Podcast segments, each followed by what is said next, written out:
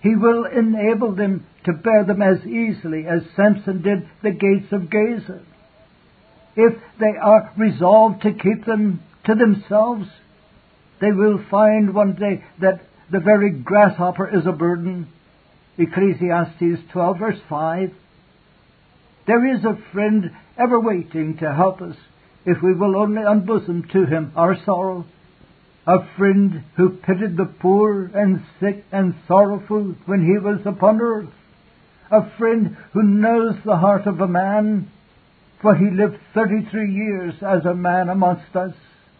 A friend who can weep with the weepers, for he was a man of sorrows and acquainted with grief. A friend who is able to help us, for there never was earthly pain he could not cure. That friend is Jesus Christ. The way to be happy is to be always opening our hearts to Him.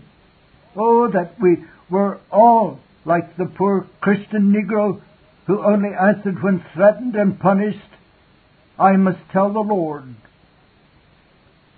Jesus can make those happy who trust Him and call on Him, whatever be their outward condition.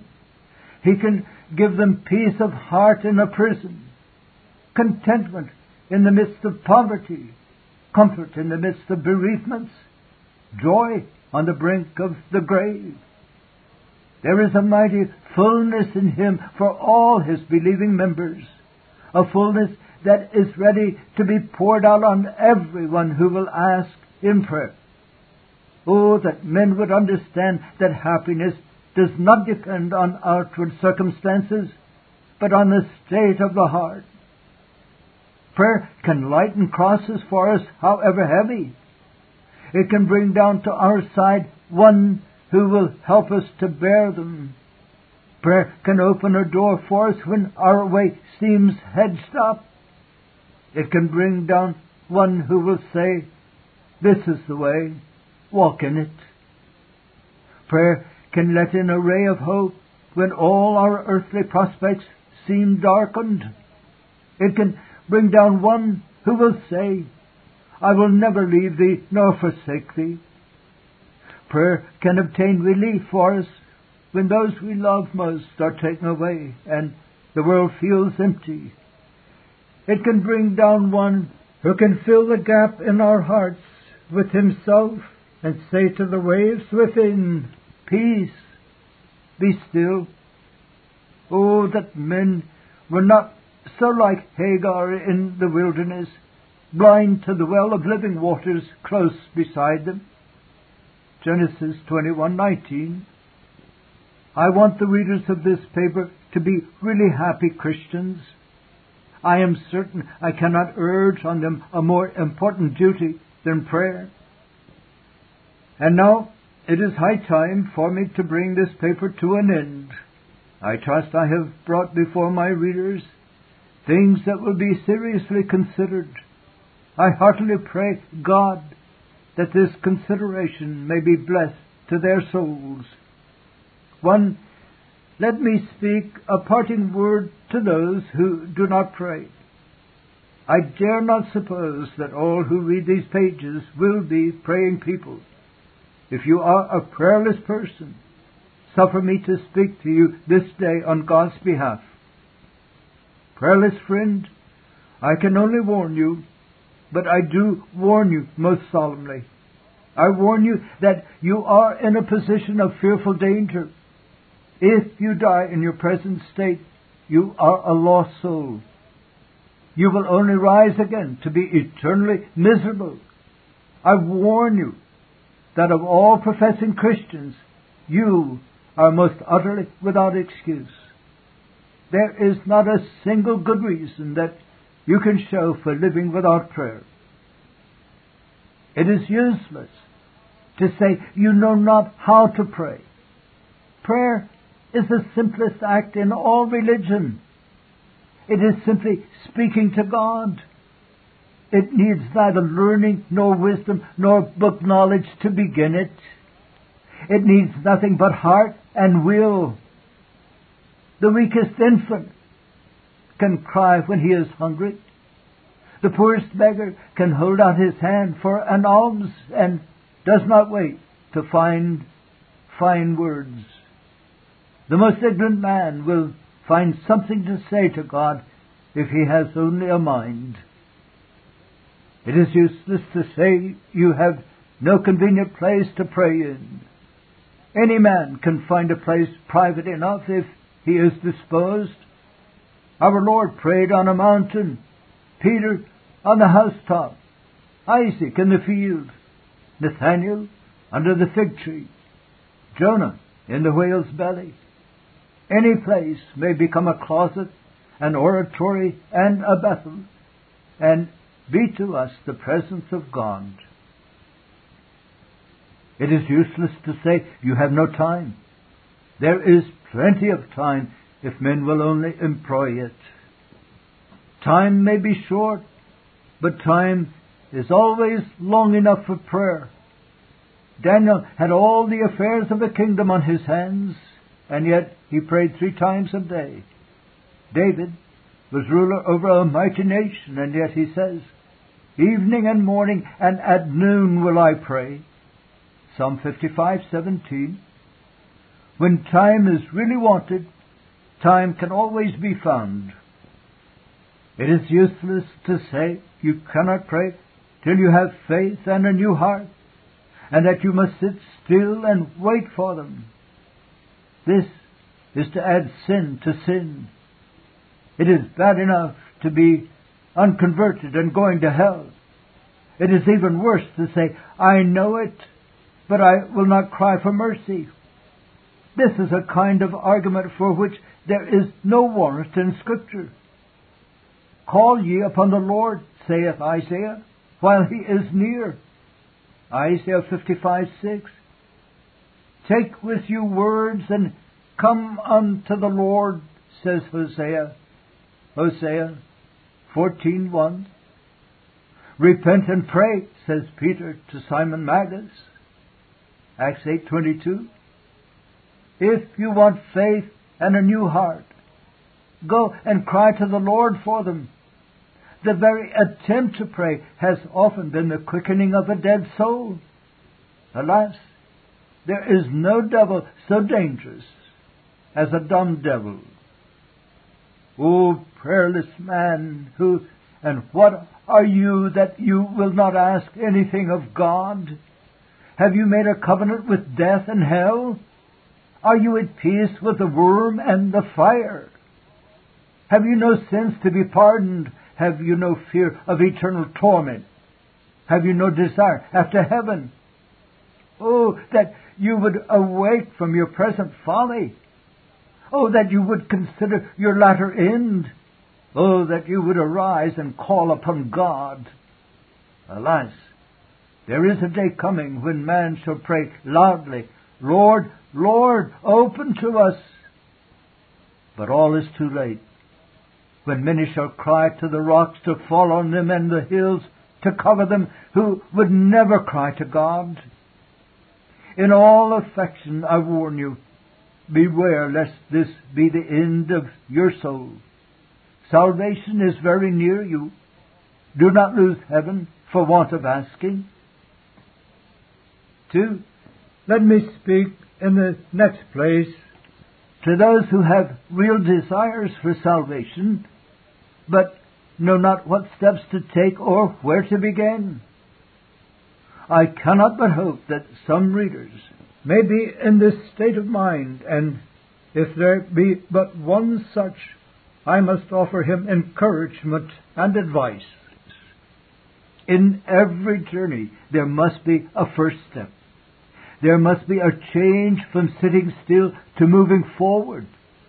The journeyings of Israel from Egypt to Canaan were long and wearisome.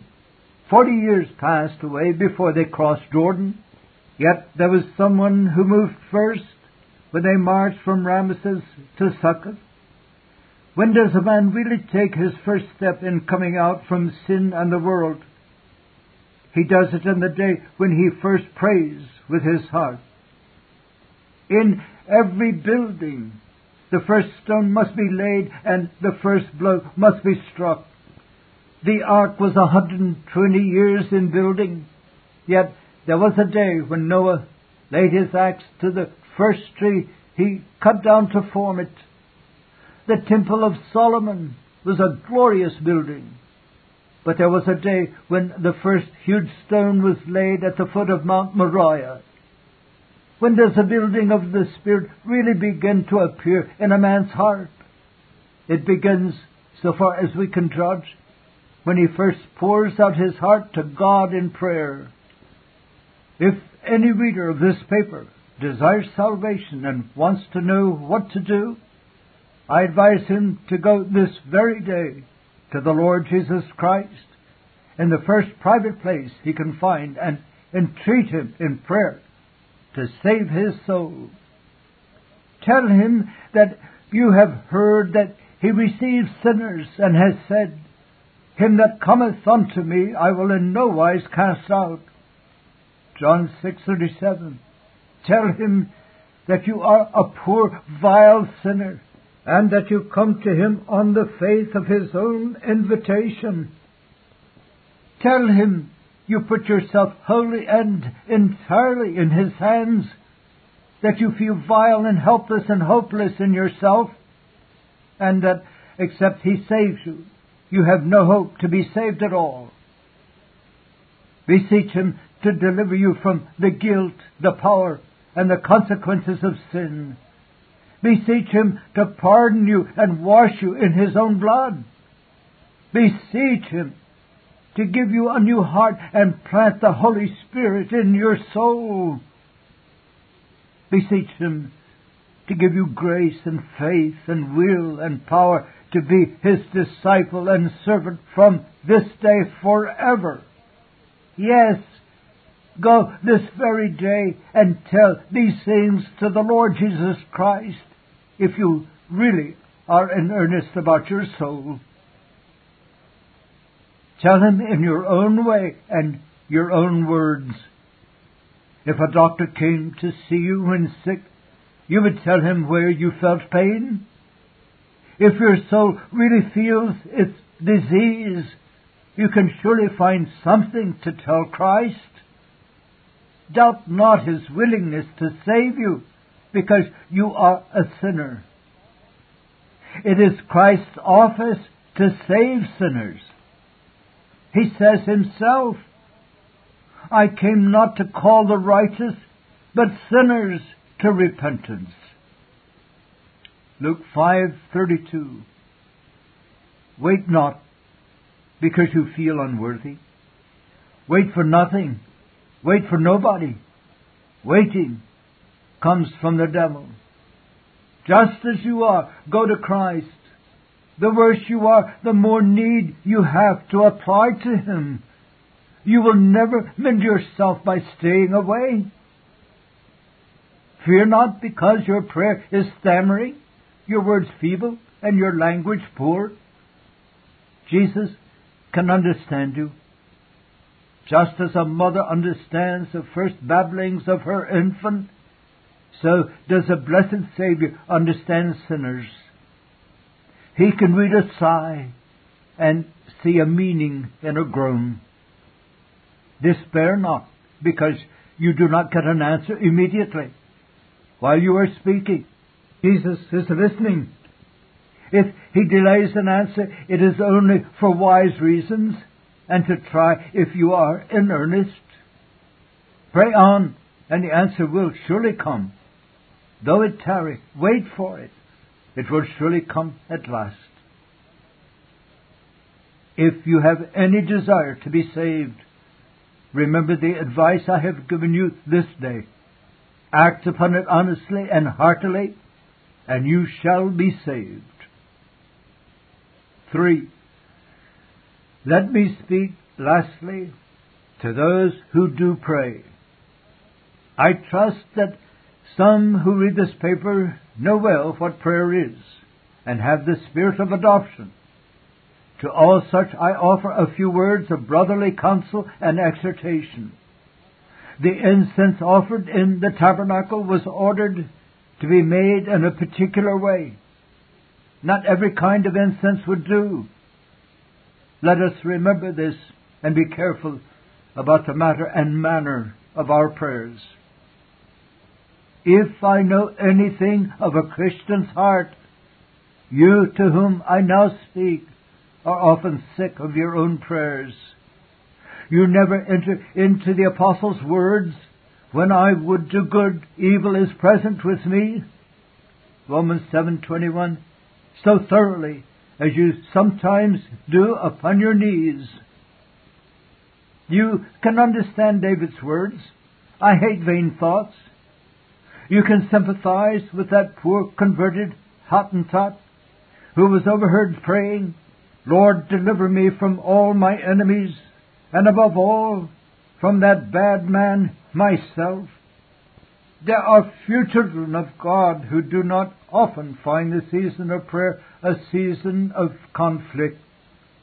The devil has special wrath against us when he sees us on our knees. Yet, I believe that prayers which cost us no trouble should be regarded with great suspicion. I believe we are very poor judges of the goodness of our prayers, and that the prayer which pleases us least often pleases God most. Suffer me then, as a companion in the Christian warfare, to offer you a few words of exhortation. One thing at least we all feel we must pray. We cannot give it up.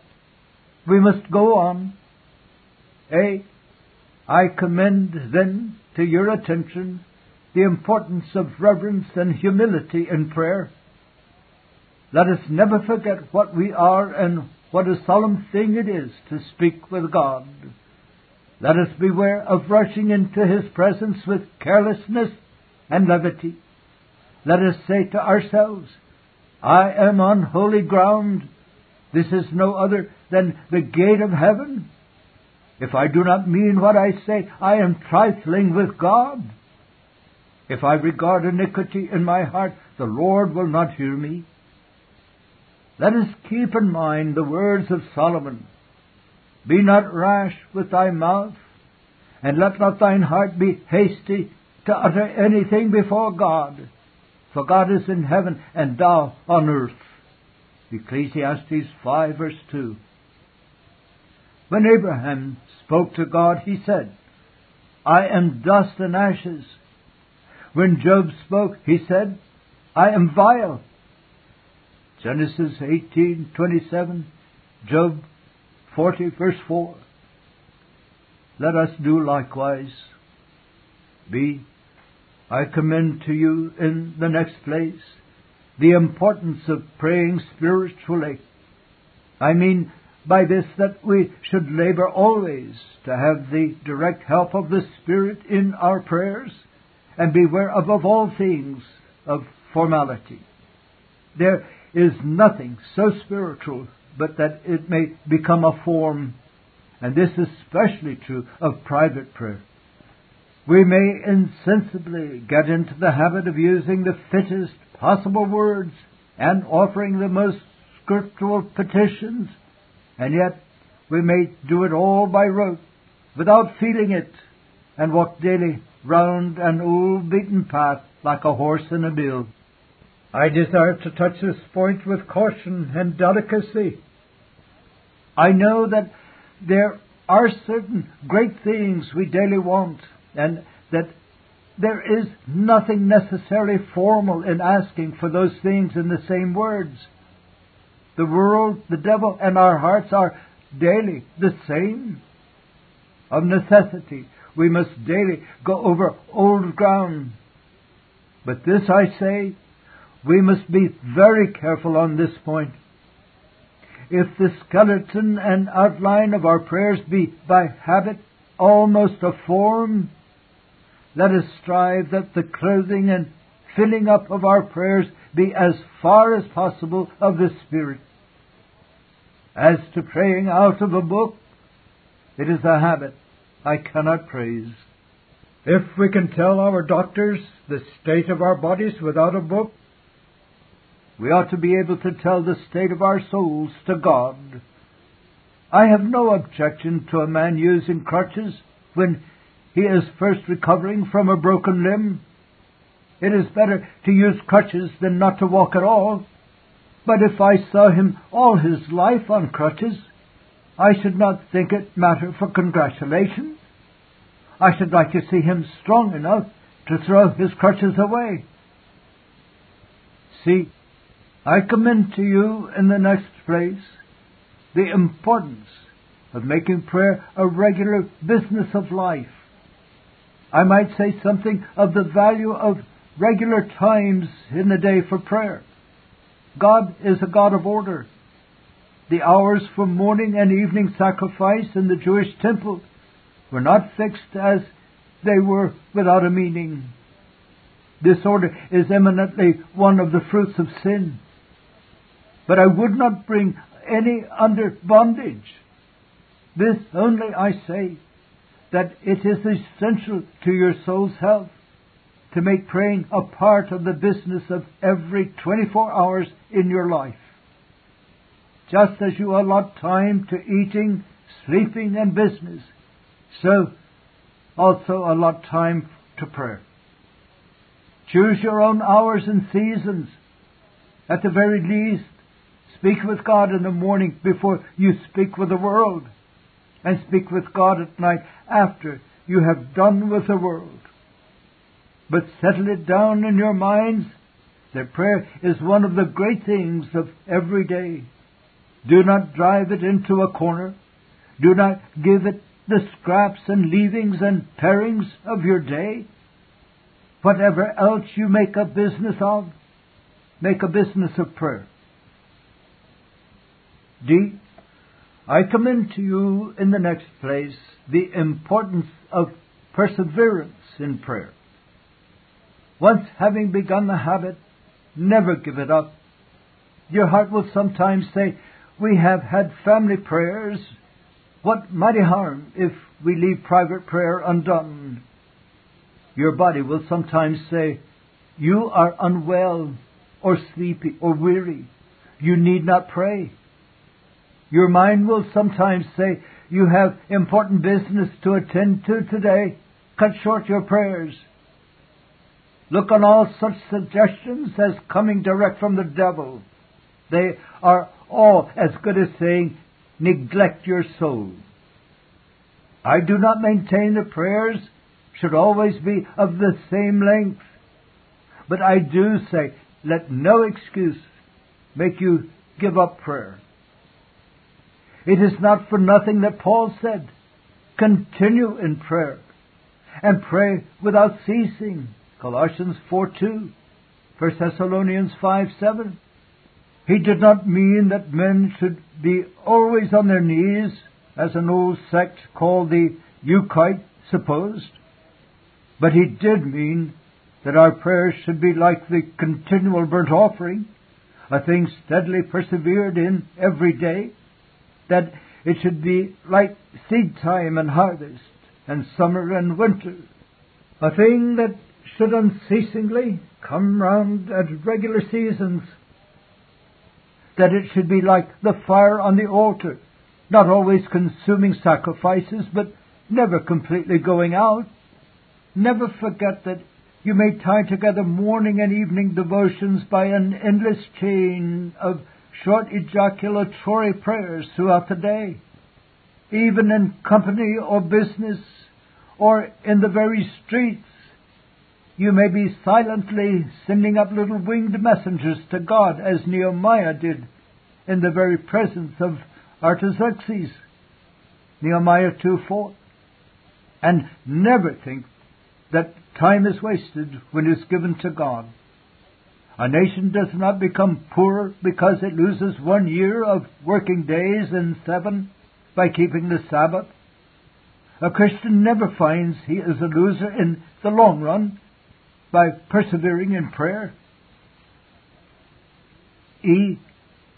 I commend to you in the next place the importance of earnestness in prayer. It is not necessary that a man should shout or scream or be very loud in order to prove that he is in earnest.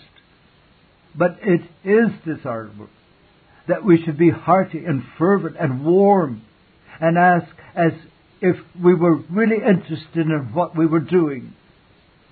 It is the effectual, fervent prayer that availeth much, and not the cold, sleepy, lazy, listless one. This is the lesson that is taught us by the expressions used in Scripture about prayer. It is called crying, knocking, wrestling, laboring, striving. This is the lesson taught us by Scripture examples. Jacob is one. He said to the angel at Peniel, I will not let thee go except thou bless me. Genesis 32:26. Daniel is another. Hear how he pleaded with God. O Lord, hear, O Lord, forgive, O Lord, hearken and do. Defer not for thine own sake, O my God. Daniel 9:19. Our Lord Jesus Christ is another. It is written of him, In the days of his flesh he offered up prayer and supplication with strong crying and tears. Hebrews 5 7. Alas, how unlike is this to many of our supplications. How tame and lukewarm they seem by comparison. How truly might God say to many of us, You do not really want what you pray for. Let us try to amend this fault. Let us knock loudly at the door of grace, like mercy in Pilgrim's Progress, as if we must perish unless heard. Let us settle it down in our minds that cold prayers are a sacrifice without fire. Let us remember the story of Demosthenes, the great orator, when one came to him and wanted him to plead his cause. He heard him without attention, while he told his story without earnestness. The man saw this and cried out with anxiety that it was all true. Ah, said Demosthenes, I believe you now. F. I commend to you in the next place the importance of praying with faith we should endeavor to believe that our prayers are always heard and that if we ask things according to God's will, we shall always be answered. This is the plain command of our Lord Jesus Christ. Whatsoever things ye desire, when ye pray, believe that ye receive them, and ye shall have them. Mark 11:24. Faith is to prayer what the feather is to the arrow. Without it, prayer will not hit the mark. We should cultivate the habit of pleading promises in our prayers. We should take with us some promise and say, Lord, here is thine own word pledged. Do for us as thou hast said. 2 Samuel 7:25. This was the habit of Jacob and Moses and David. The 119th Psalm is full of things asked according to thy word. Above all, we should cultivate the habit of expecting answers to our prayers. We should do like the merchant who sends his ships to sea. We should not be satisfied unless we see some return. Alas, there are few points on which Christians come short so much as this. The church at Jerusalem made prayer without ceasing for Peter in prison. But when the prayer was answered, they would hardly believe it. Acts 12:15. It is a solemn saying of old Traill's. There is no surer mark of trifling in prayer than when men are careless what they get by prayer. G. I commend to you in the next place the importance of boldness in prayer. There is an unseemly familiarity in some men's prayers which I cannot praise, but there is such a thing as a holy boldness which is exceedingly to be desired. I mean such boldness as that of Moses when he pleads with God not to destroy Israel. Wherefore, says he, should the Egyptians speak and say, For mischief did he bring them out to slay them in the mountains? Turn from thy fierce anger. Exodus 32:12. I mean such boldness as that of Joshua when the children of Israel were defeated before Ai. What, says he, wilt thou do unto thy great name? Joshua 7 9. This is the boldness for which Luther was remarkable. One who heard him praying said, What a spirit! What a confidence was in his very expressions! With such a reverence he sued as one begging of God, and yet with such hope and assurance as if he spake with a loving father or friend.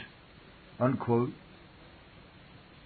This is the boldness which distinguished Bruce, the great Scotch divine of the 17th century. His prayers were said to be like bolts shot up into heaven. Here also, I fear we sadly come short. We do not sufficiently realize the believer's privileges. We do not plead as often as we might, Lord, are we not thine own people? Is it not for thy glory that we should be sanctified? Is it not for thine honor that thy gospel should increase? H. I commend to you, in the next place, the importance of fullness in prayer. I do not forget that our Lord warns us against the example of the Pharisees, who for pretense made long prayers and commands us, when we pray, not to use vain repetitions.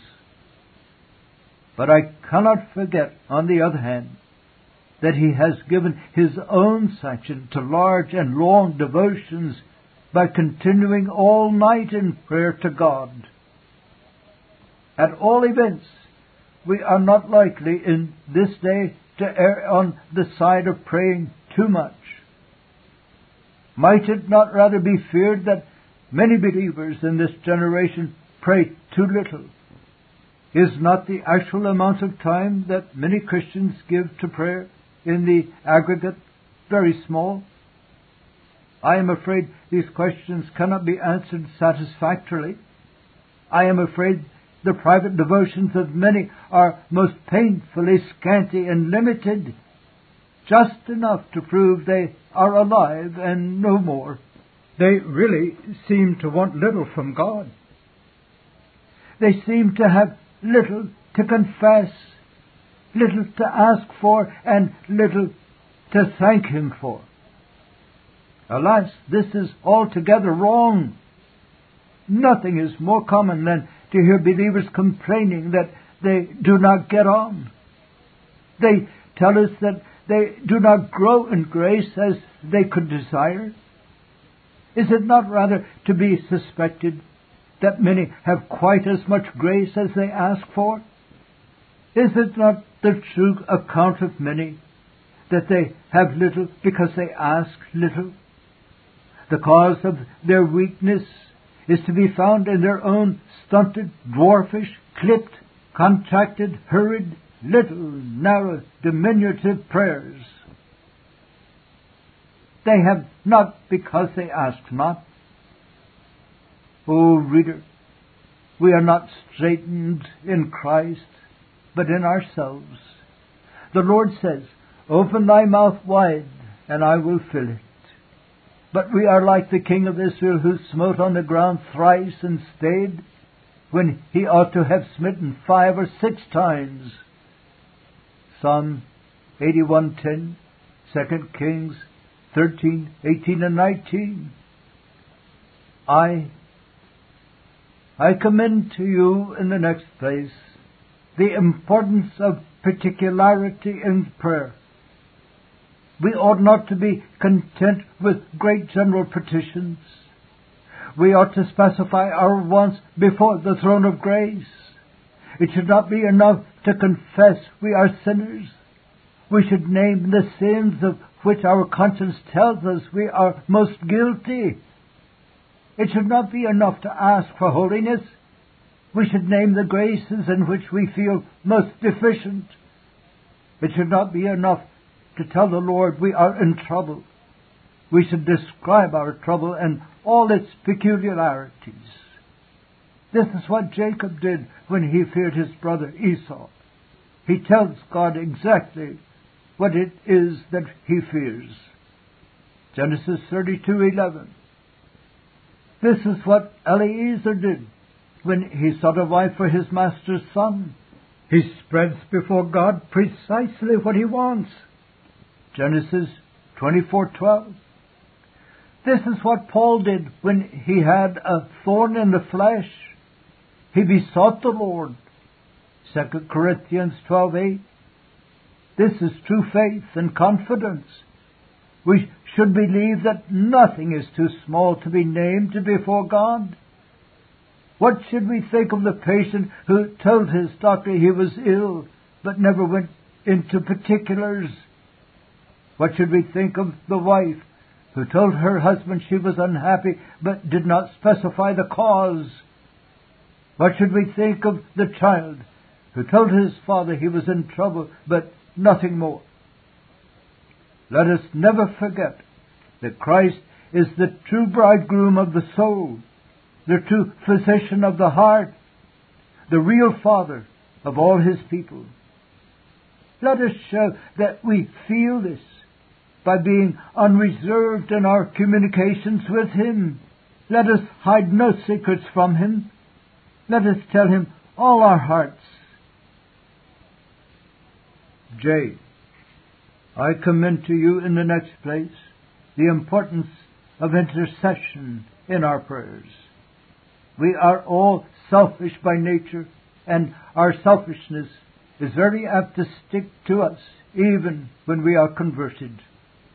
There is a tendency in us to think only of our own souls, our own spiritual conflict, our own progress in religion, and to forget others. Against this tendency, we have all need to watch and strive, and not least in our prayers. We should study to be of a public spirit. We should stir ourselves up to name other names beside our own before the throne of grace. We should try to bear in our hearts the whole world, the heathen, the Jews, the Roman Catholics, the body of true believers, the professing Protestant churches, the country in which we live, the congregation to which we belong, the household in which we sojourn, the friends and relations we are connected with. For each and all of these we should plead. This is the highest charity. He loves me best who loves me in his prayers. This is for our soul's health. It enlarges our sympathies and expands our hearts. This is for the benefit of the church. The wheels of all machinery for extending the gospel are oiled by prayer. They do as much for the Lord's cause who intercede like Moses on the mount as they do who fight like Joshua in the thick of the battle. This is to be like Christ. He bears the names of his people on his breast and shoulders as their high priest before the Father. Oh, the privilege of being like Jesus. This is to be a true helper to ministers. If I must needs choose a congregation, give me a people that praise. K. I commend to you in the next place the importance of thankfulness in prayer.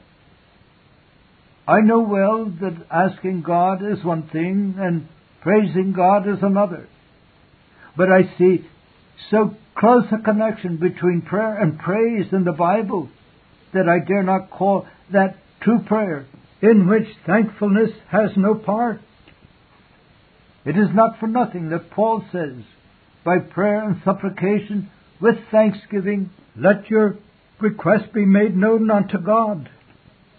Philippians 4 6. Continue in prayer and watch in the same with thanksgiving. Colossians 4 2. It is of mercy that we are not in hell. It is of mercy that we have the hope of heaven. It is of mercy that we live in a land of spiritual light. It is of mercy that we have been called by the Spirit and not left to reap the fruit of our own ways. It is of mercy that we still live and have opportunities of glorifying God actively or passively. Surely these thoughts should crowd on our minds whenever we speak with God. Surely we should never open our lips in prayer without blessing God for that free grace by which we live and for that loving kindness which endureth forever. Never was there an eminent saint who was not full of thankfulness. St. Paul hardly ever writes an epistle without beginning with thankfulness. Men like Whitefield in the last century, and Bickersteth and Marsh and Haldane Stewart in our own time, were ever running over with thankfulness.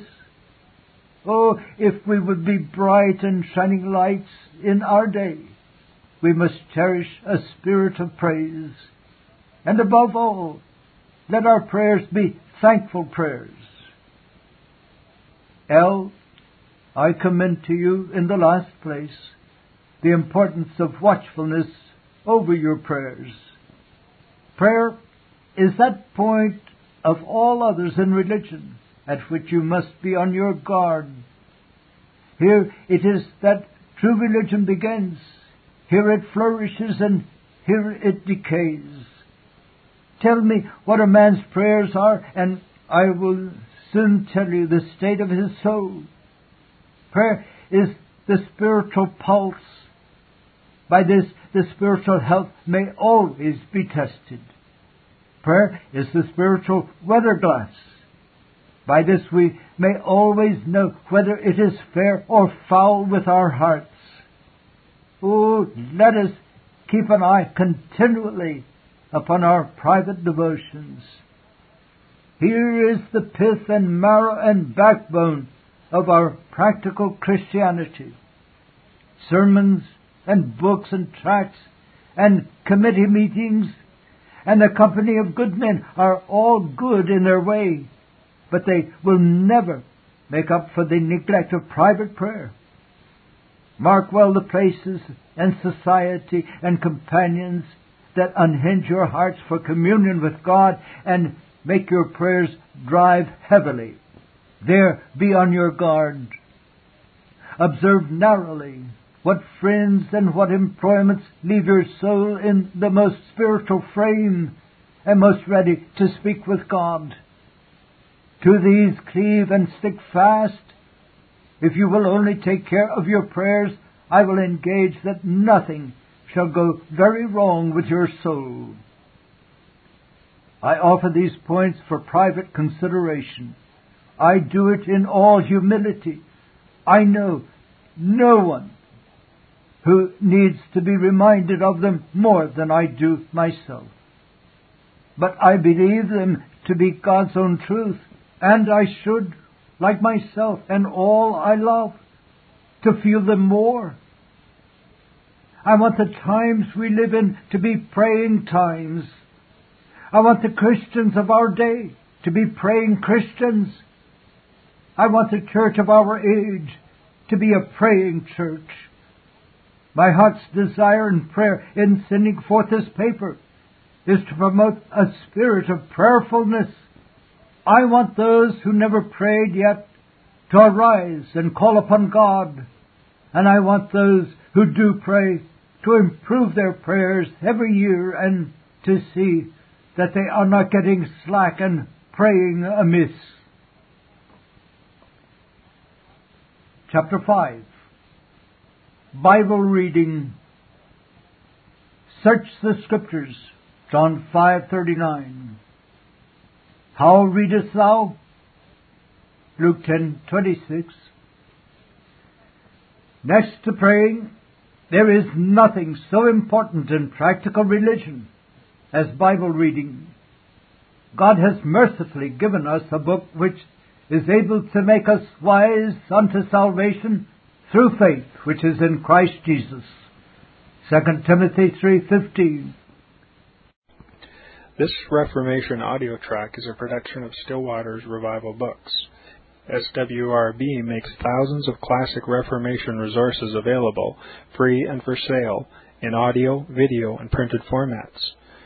Our many free resources, as well as our complete mail order catalog, containing thousands of classic and contemporary Puritan and Reformed books, tapes, and videos at great discounts, is on the web at www.swrb.com. We can also be reached by email at swrb at swrb.com, by phone at 780 450 3730, by fax at 780 468 1096, or by mail at 4710 37A Avenue, Edmonton, that's E D M O N T O N, Alberta abbreviated capital A, capital B, Canada, T6L3T5. You may also request a free printed catalog. And remember that John Calvin, in defending the Reformation's regulative principle of worship, or what is sometimes called the scriptural law of worship, commenting on the words of God, which I commanded them not, neither came into my heart, from his commentary on Jeremiah 7:31, writes, God here cuts off from men every occasion for making evasions, since he condemns by this one phrase, I have not commanded them, whatever the Jews devised. There is then no other argument needed to condemn superstitions than that they are not commanded by God. For when men allow themselves to worship God according to their own fancies, and attend not to his commands, they pervert true religion. And if this principle was adopted by the papists, all those fictitious modes of worship in which they absurdly exercise themselves would fall to the ground. It is indeed a horrible thing for the papists to seek to discharge their duties towards God by performing their own superstitions. There is an immense number of them, as it is well known, and as it manifestly appears. Were they to admit this principle, that we cannot rightly worship God except by obeying His word, they would be delivered from their deep abyss of error. The prophet's words, then, are very important when he says that God had commanded no such thing, and that it never came to his mind, as though he had said that men assume too much wisdom when they devise what he never required, nay, what he never knew.